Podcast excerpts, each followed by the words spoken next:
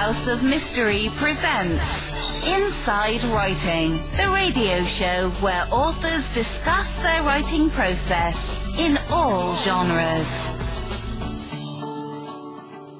Welcome back into the House of Mystery, and I'm Al Warren. And today we've got Mr. David Martino on the on the co-host seat today. You're trying to decide what name to use. Yeah, I was going to say Come up with Rose. Martino, and I thought, well, because it's very serial killer, and um, because you got that new, uh, you're in that new magazine coming out. It's out today, right? The Horror Zine. Yeah, the Horror Zine's book of werewolf stories is out today. Yeah, and you've got a uh, werewolf available. story in there. So That's correct. it's strange that you write about werewolves so much, and you don't even have a dog. I know, and I have a cat. You have a cat. Should be writing about where cats. Yeah, you know, Catwoman, vampires. I, know, don't know, something. Just, but that's good. So that'll be, you know, um, people are going to be pounding down your door wanting your autograph. That's right. They will. Well, horror zine. That's, you know, it's popular. It is. You know, so you can have a lot of people reading it. A lot of pressure. That's right. I'm my my palms are sweaty.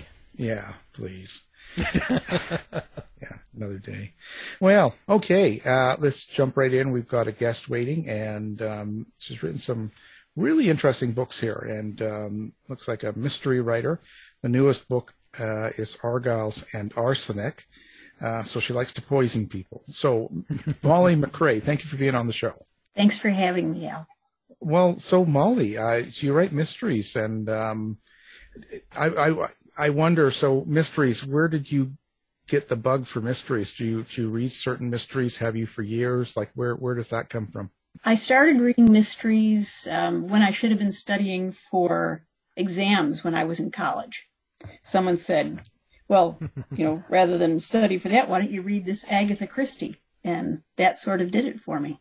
I've been uh, reading mysteries and thinking, yeah, I could do that. I think I could do that since then, and turns out I could. Whenever someone says that to me, I always kind of wonder, well, I can do that. Um, that's that's it scares me even to this day, and I've got twenty six books out or something, and and I'm still scared every time I write because I think I can't write.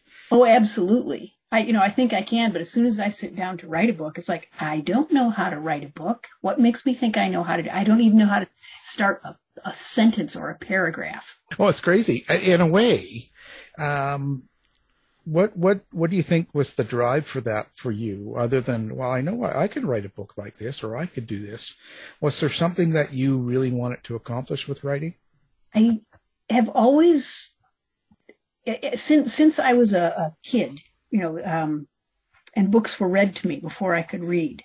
It just was something I was drawn to. When my uh, brother Andy read One Fish, Two Fish, Red Fish, Blue Fish to me when it first came out, I just thought, wow, this is great stuff. I would like to do that. And um, so I, I, you know, I wrote little things, dumb things, but all throughout. And then hmm, I, th- I think it's wanting to, a lot of it is wanting to see a book on a shelf with my name on it, but that wasn't the, that wasn't really the impetus. It's just like, I just, I want to do this. Books are great things. I like everything about them, and writing them is part of that. When did it start for you, as in getting published? Was how how long have you been writing um, professionally now? out with short stories um, because I, I had two small children at home, and I thought, well, you know, they're they're shorter, so that should be easier, and they take less pencil. um, so, and I set myself some goals. I, I decided I would go for the big letdowns first, and this was back when there weren't so many online options. There was Alfred Hitchcock's Mystery Magazine, Ellery Queen Mystery Magazine, and not much else for mysteries. That, that that didn't pay anyway, and I thought I might as well see if I can actually get paid. So I wrote a story and I sent it in and it got rejected and I did that. They accepted the about the fourth it's either the fourth or the fifth story that I sent in. And that was just amazing to me. And that was back in 1989. So that was a while ago. And then I worked my way up from there. I thought if I can sell three three short stories, then I will join Sisters in Crime or Mystery Writers of America, I guess, at that point. I'm not even sure Sisters in Crime existed at that point. But I set myself these little goals and then decided um, at some point I'll try a book. So then I tried a book and I put that in a drawer because it, it didn't, I tried for an agent at that point. That was again in the, in the 90s and put it in a drawer and other things happen. Life happens but I kept going back to it. Wow, you know, uh, you know, you mentioned Alfred Hitchcock's Mystery Magazine, and it's kind of amazing that you know you got in, uh, you got a, you got a story published uh, like after your fir- fourth try. I've tried with with Alfred Hitchcock as top mystery magazine for those who don't know, and um, you know I, I, tried to get accepted, but no cigar yet, right? but uh, I was just I was just wondering, all things being equal, would you rather write short fiction or long fiction or are you a natural uh, you know do you consider yourself a natural short story writer or um, a novelist or, or is it both it might be both i did get about seven stories into hitchcock and then because i had contracts for books i haven't i haven't had time to write a short story mm. they take a long time you know to do it well it, it, it ta- i'm a slow writer I, I really love short stories I, I love that small. I just like small things. So, um, I think if if it came down to it, if I never got another book contract, I'd be happy writing short stories too because they're just nice and compact.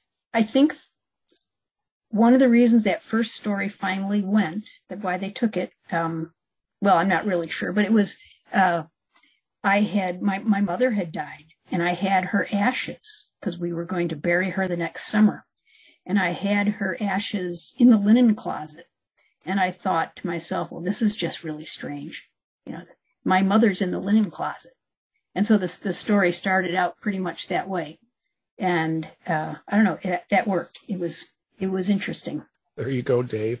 They don't even take his emails anymore. No, so. no. it just gets sent back. It's like, stop sending us this. yeah, exactly. Yeah. That's crazy. Well, this was back when you sent it out by paper. You know, you did it. With, oh yeah. You actually put your social security number on it. mm-hmm. wow, uh, things have changed a little. Mm-hmm. Um, now, now the new book is part of what you call the Highland Bookshop Mystery Series. So, let's talk about what's the premise of of this mystery series. It's four women, three Americans and a Scotswoman, who are living in central Illinois, like where I live right now. And two of the women uh, are retirement age. One of the, the, the Scots woman has been living in central Illinois with her husband, who was a professor. Uh, her parents now, back in this little town on the west coast of Scotland, are aged. They're, you know, they're losing their memories, they're losing their hearing, and she would like to go back. Her husband has since died, uh, she would like to go back and care for them. Her friend, who is her age, is recently retired and also recently divorced. And because her husband was such a rat, was able to get a really good alimony. Um, that American woman's daughter is a burned out lawyer, law professor, and her friend is a newspaper woman who sees the handwriting on the masthead. Newspaper jobs are disappearing. They all decide it's time for uh, change in career, change in life, and this little bookshop in Inversgail, Scotland, on the west coast in the Highlands, comes up for sale. And it's a town where Christine, the Scotswoman, grew up, where Janet, the retired librarian, and her family used to visit in the summers. And this little bookshop is a gem. It's a going concern because it's a, a tourist town. So even, even in the winter, you can make a living there. So they do the research to see if Americans can buy a business and move over there and live and run. And I did that research to see if they actually can, and they can. So they, I, I worked it out that they had the finances, they had the right amount of money in their bank accounts, they could uh, not make a great living, but they could live off of what they could expect to make from this bookshop. And they move over there because why not? It's the Highlands, it's Scotland, and what could possibly go wrong with a scheme like that? And of course, there's murder. That's the, that's that's what happens. They they trip over bodies constantly. I've heard that about Scotland. it is the murder capital capital of the UK. Well, there you go. I didn't know that, but there you go. Um, yeah. So when you when you've written this, this is uh, book five of this uh, mm-hmm. mystery series. Um, are you the type of person that sits down ahead of time? Do you kind of know, like when you started back in book one, I should say, um, did you know where this series was going to go, and did you have it kind of mapped out and outlined, and you you just kind of filling in with the books, or is this totally go play as you go type thing? it's more play as I go. Um, yeah, more more play as I go. I, I know that I would like it to work out that they can actually stay there and make enough of a living, but um, I actually come up with the the titles often before I come up with the stories because they follow a pattern. And um, so, like Argyle's and arsenic, a recognizably Scottish word, and then a recognizably nefarious word. So uh, Argyles and arsenic worked. So then I had to have arrange the story around the idea of Argyles and arsenic, and that that was fun. Each book does stand alone, but you, you, like someone could pick up book five here and start reading it. If they'd like it, go back to book one, but they don't need to have one, two, three, four read before they go to five. Is, is that correct, or?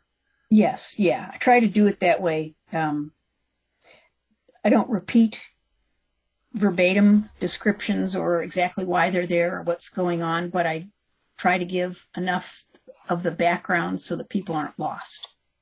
And I hope that works. Now you also you owned an independent bookstore. Um, you must be drawing from your, your own experiences when you're when you're writing these books. I didn't own it, but I managed it. Oh, okay. Um, okay.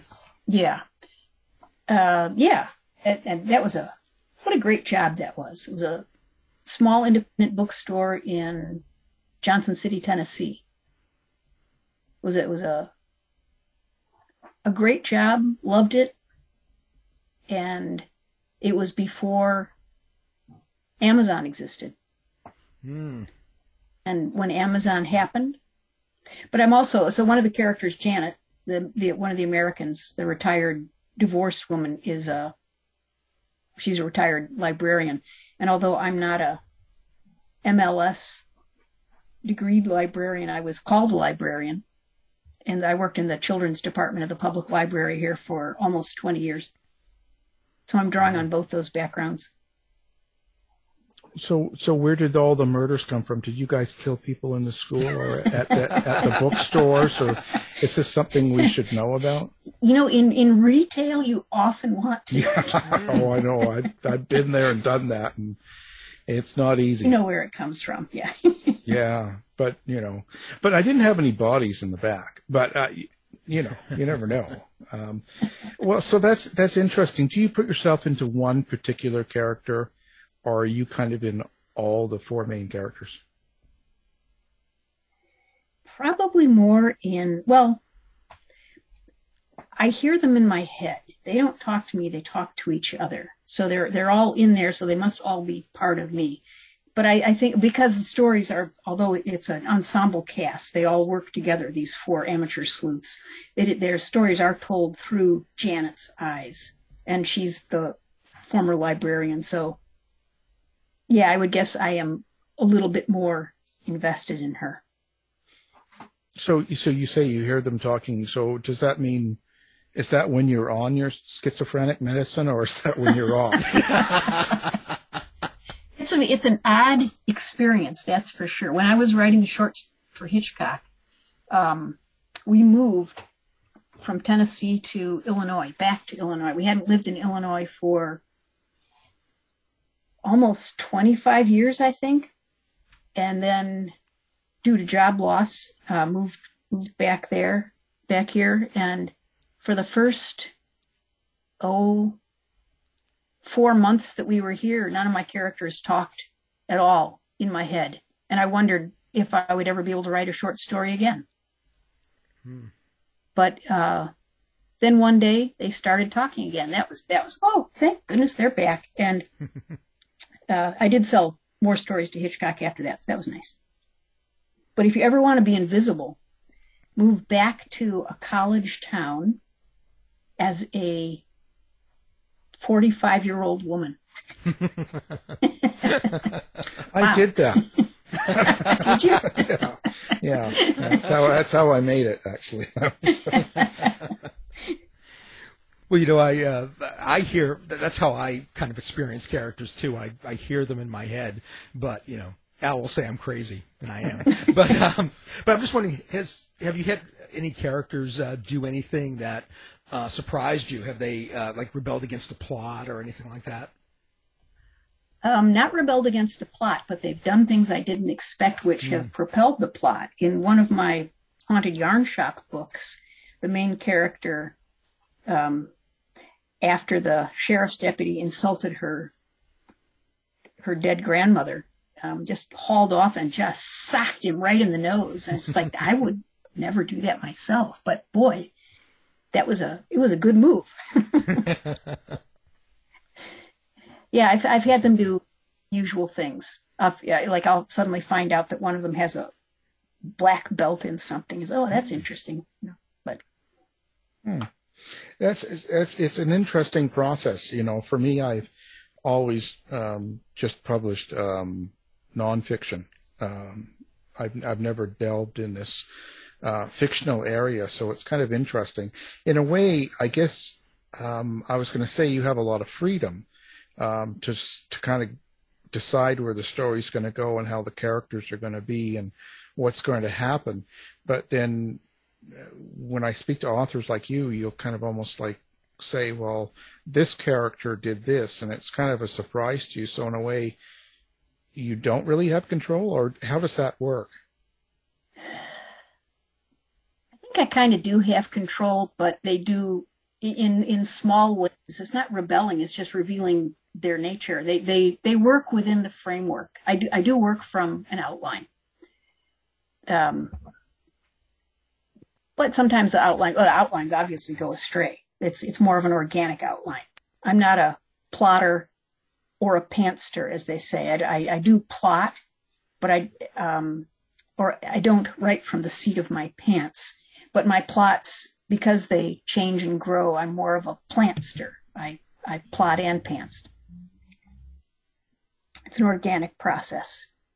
Um, sometimes uh, there, I have, especially in the Haunted Yarn Shop series, there, there were times when I couldn't figure out how I was going to get from a point in the middle to the end. And I sat down and wrote a letter to the main character asking her to please tell me what's going on because I just I was stuck and I just was spinning my wheels. It was really an awful feeling.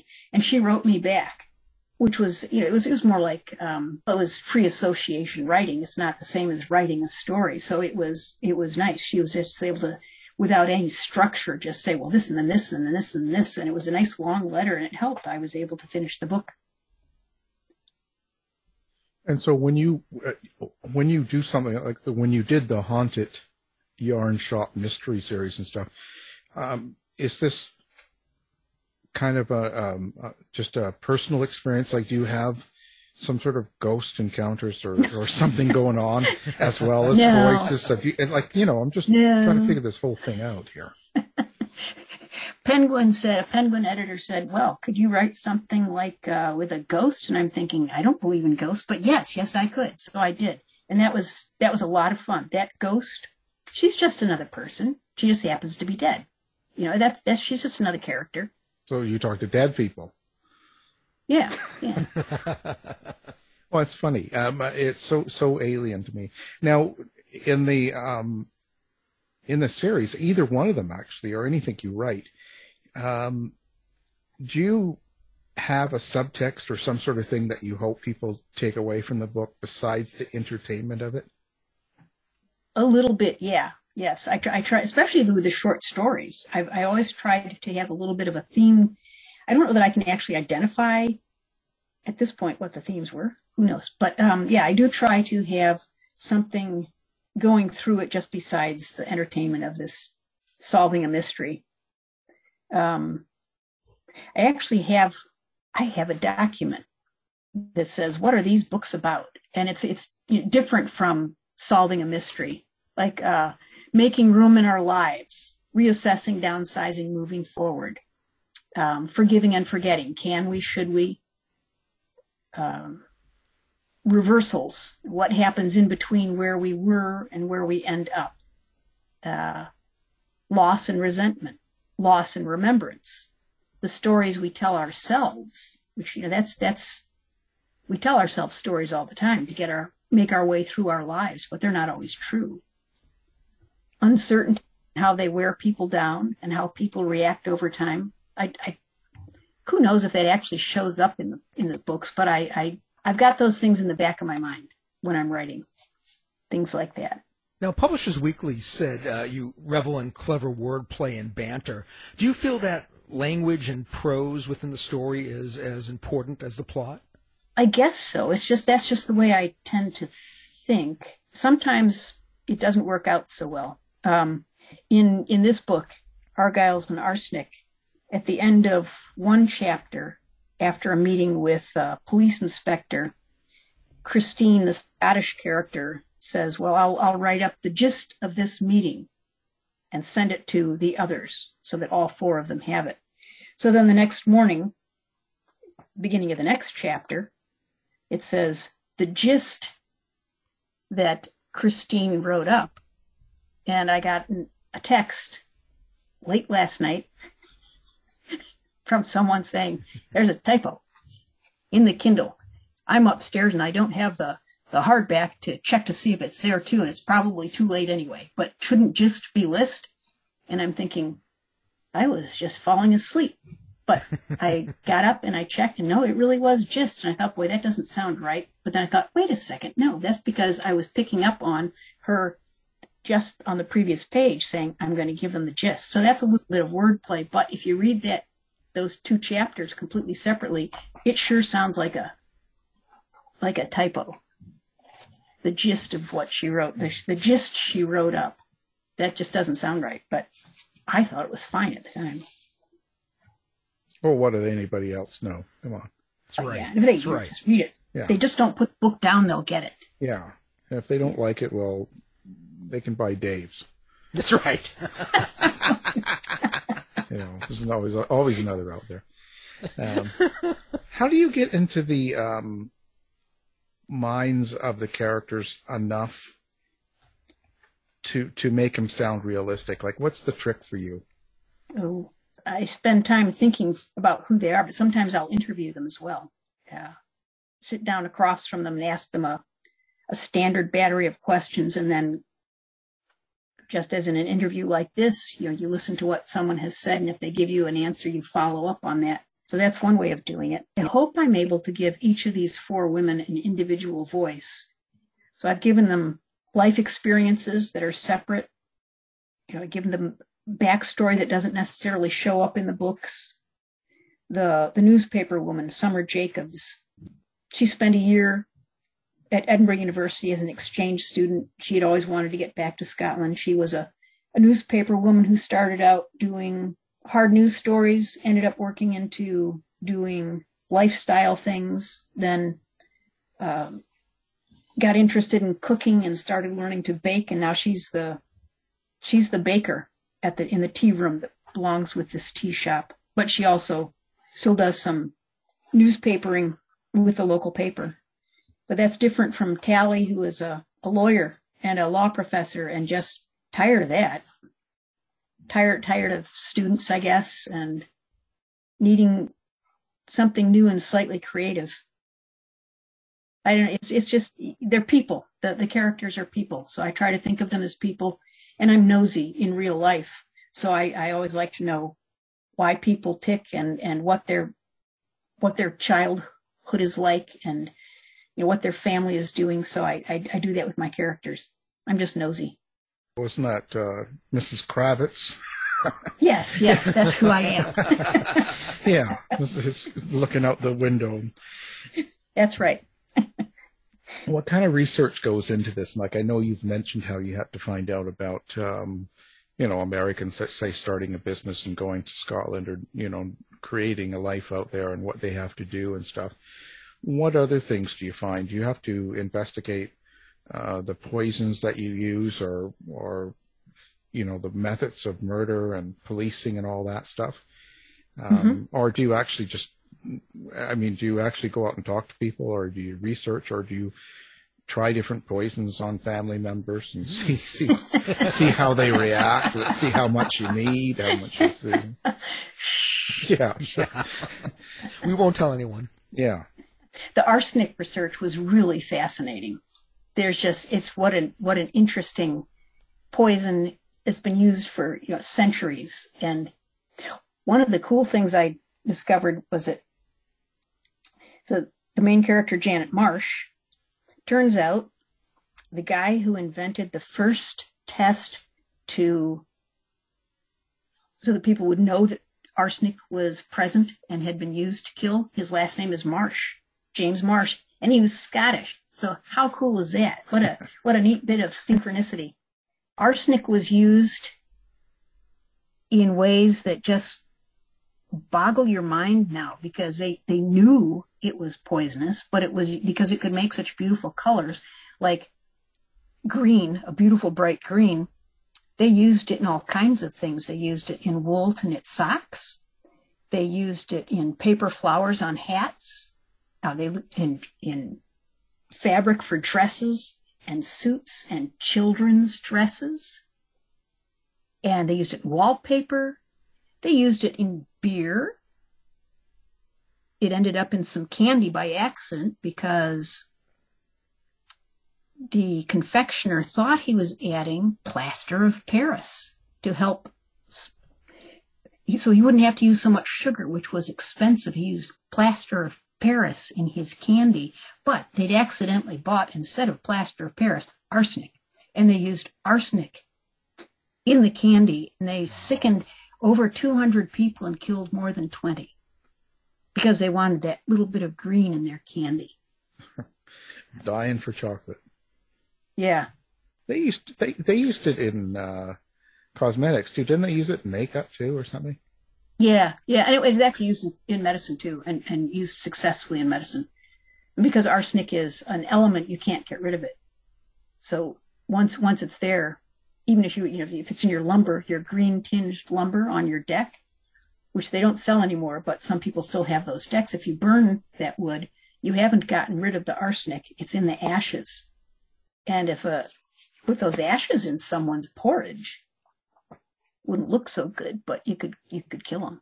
Mm-mm. Well, we're getting ideas here. Yeah. I'm taking notes. yeah. Right. The, the language has been interesting. Uh, I, I have some friends in Scotland, and I have a, a Scottish friend here who they've they've helped me get. I, I know I don't get the vocabulary vocabulary entirely right, but that's fun to research too.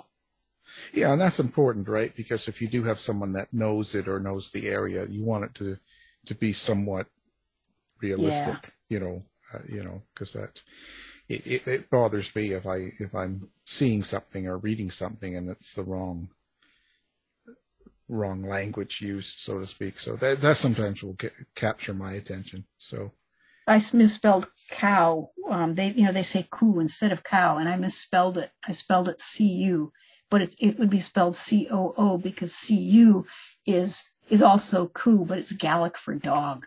So I was like, oh, only one person has pointed that out, but I feel bad.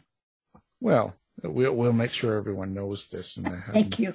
and everyone can send you a little message. It, make it, have them send me a text at about, you know, 1130 at night. Yeah, well, it's important. It's important to know. Uh, yeah.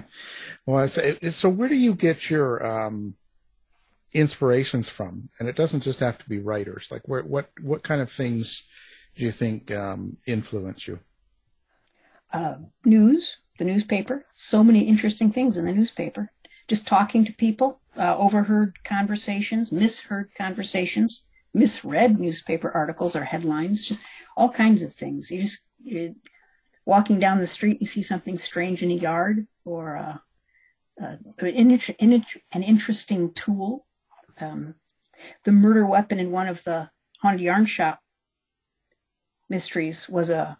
I was also a museum director many years ago in Tennessee, and we had a a hackle, which is a a tool for straightening out the fibers in flax when you're making linen. And it's like this, this is giant dog brush, you know, with a spike sticking out of it. But it's this great big thing. And what a, what a wicked, wicked tool that is. So that killed someone in my book. That was fun. so you have a lot of fun writing these books. At, at, at the end of a book, when you get it into the publisher and it's getting finished and it, and then it finally gets published, uh, do you think that the process of each book changes you slightly? Oh, I have never thought of that question. Like, like, do you think like, the, well, I mean, for, for me, it seems like each time I complete a book and it's done and I move on to the next one, I find that I um, I write differently. Each one kind of takes me somewhere different, and and when I start the new project, I think I do it slightly different. Oh. I think I get something I, I out. I think I get something out of each book I do. So each time I complete a book, there's things I learn, there's things I I get.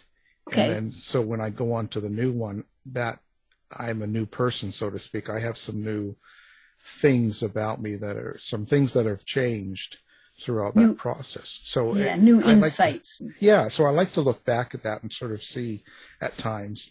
Um, that's my way of hearing voices.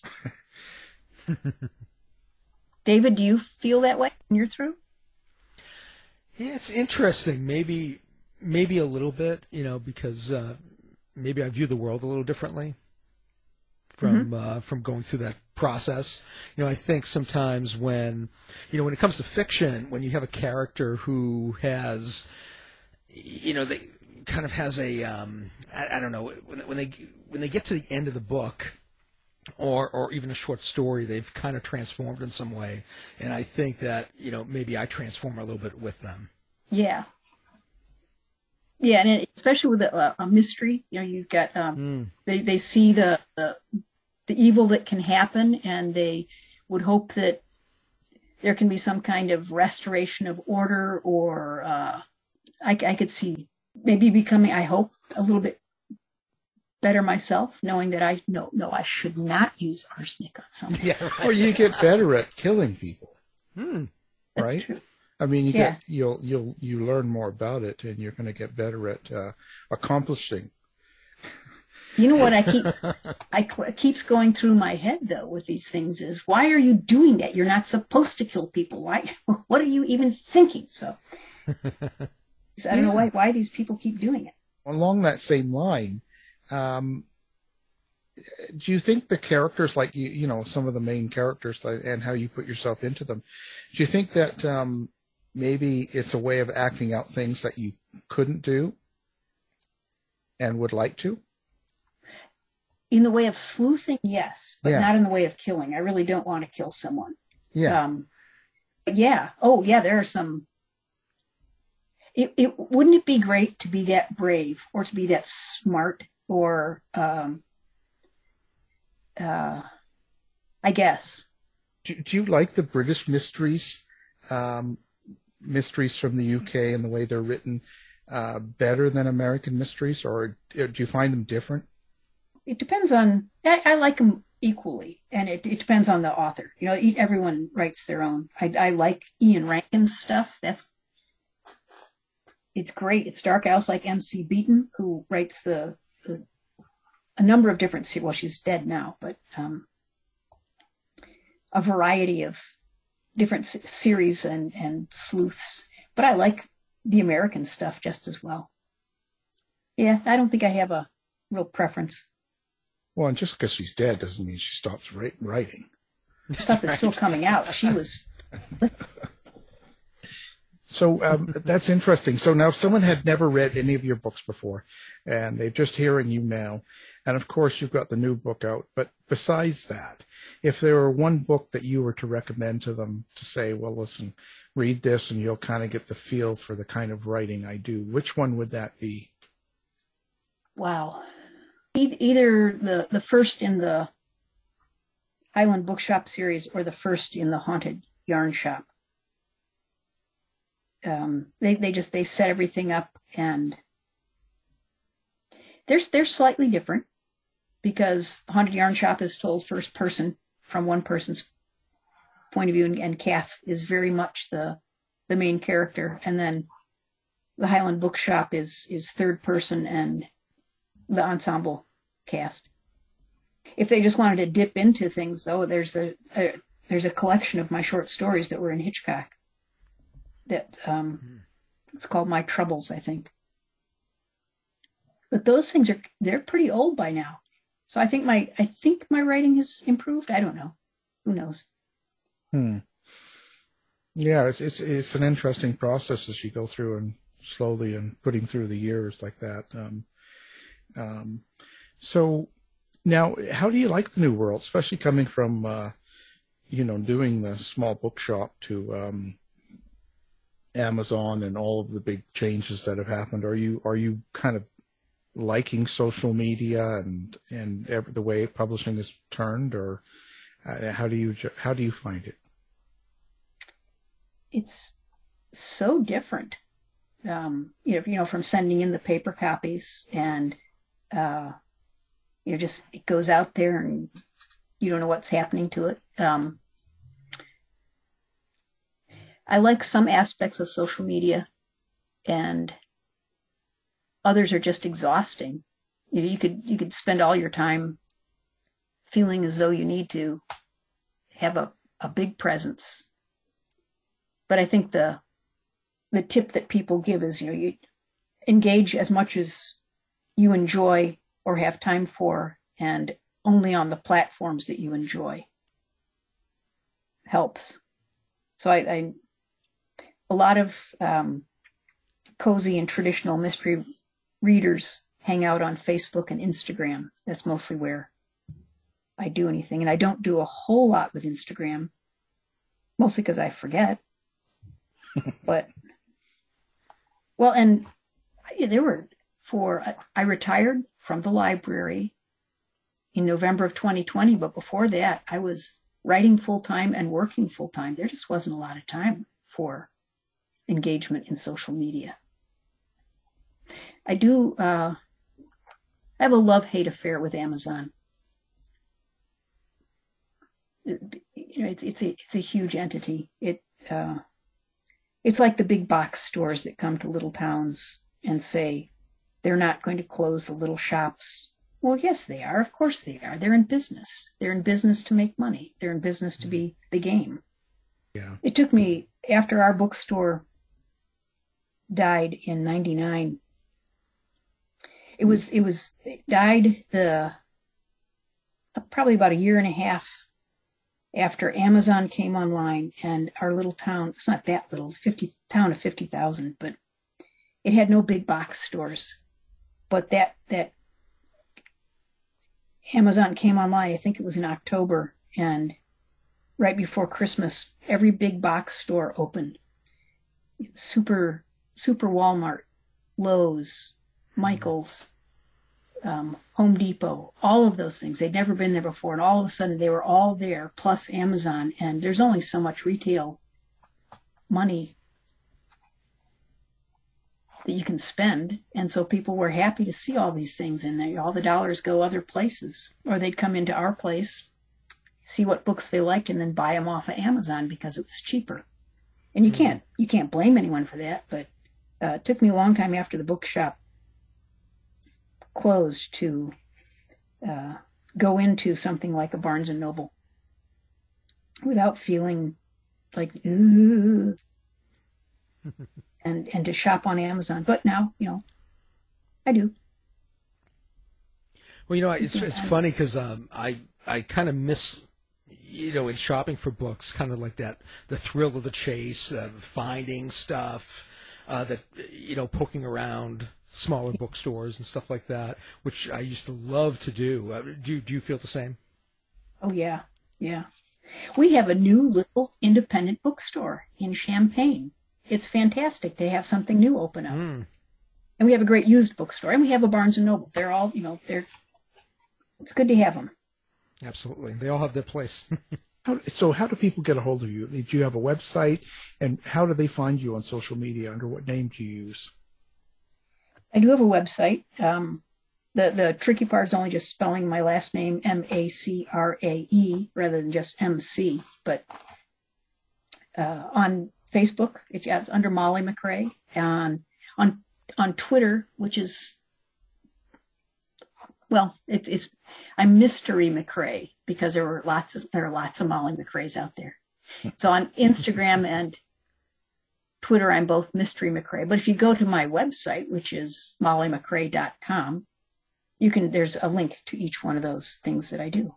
Okay, we'll have that linked up on our site too. So if they forget to spell it correctly or they can't find it, they can go and find it with one click. You know. Um, so how was how was COVID um, for your writing? Does it sort of did it slow you down somewhat, or does it does it get in the way when you're trying to write something like this? To begin with, it was fantastic. I was at the library and we closed to the public in that March, and I had a deadline in mid-April, and it was the first time I'd made my deadline in a long time because we were closed. I I couldn't go to work. I had to write. We did, I did do work from home, but it was I, I it was fantastic. And then we were the library was made a um, essential service, so we we went back to work. We still weren't open to the public, but we had a wonderful time working without the public and doing curbside deliveries. I loved that. Then the next book was due and I had COVID and it was delayed because I had COVID. That was, that was miserable, but I got over it. I got better and I, you know, could have been much worse. And now, uh, I don't think COVID will go into my books. I, I don't think I'll write about that necessarily, but yeah. I've had a very lucky time during this pandemic.